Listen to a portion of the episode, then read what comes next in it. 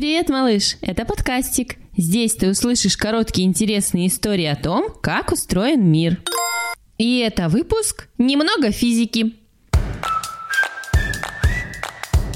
Держитесь за поручни, командует голос в метро или в автобусе.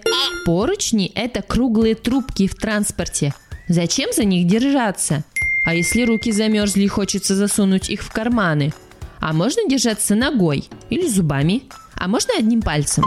А если повиснуть на поручне на руках, как тряпочка? Все очень просто. Поручни сделаны для безопасности, чтобы не упасть. Обычно автобус едет аккуратно и плавно.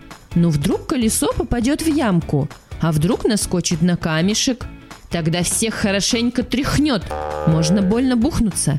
А вдруг кто-то не увидит на переходе красный свет. Чтобы не сдавить разиню, водителю придется резко затормозить.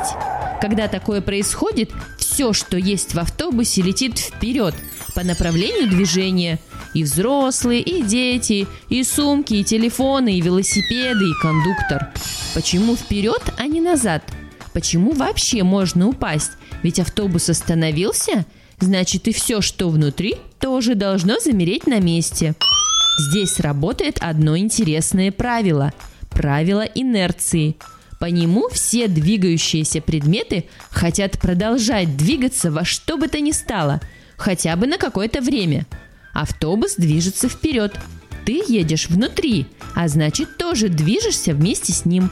Когда автобус резко останавливается, тело не сразу это понимает и продолжает двигаться вперед, как раньше. Поэтому в таком случае все, кто не держится за поручни, падают вперед на пол. Можно больно удариться, налететь на кого-то другого, испортить одежду, сломать вещи. А если держаться, ничего такого не случится. Если ты крокодил, тигр или акуленок, малыш, можешь держаться за поручень зубами. Но если ты человек, твои зубы не такие крепкие, и на любой кочке тебя не удержат. Висеть на поручне, как шимпанзе на ветке, тоже не советую.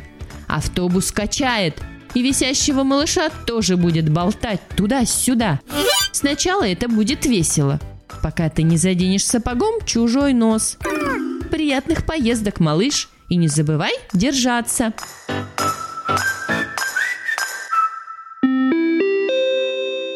Выпуск создан при финансовой поддержке Дирекции по развитию транспортной системы Санкт-Петербурга и Ленинградской области.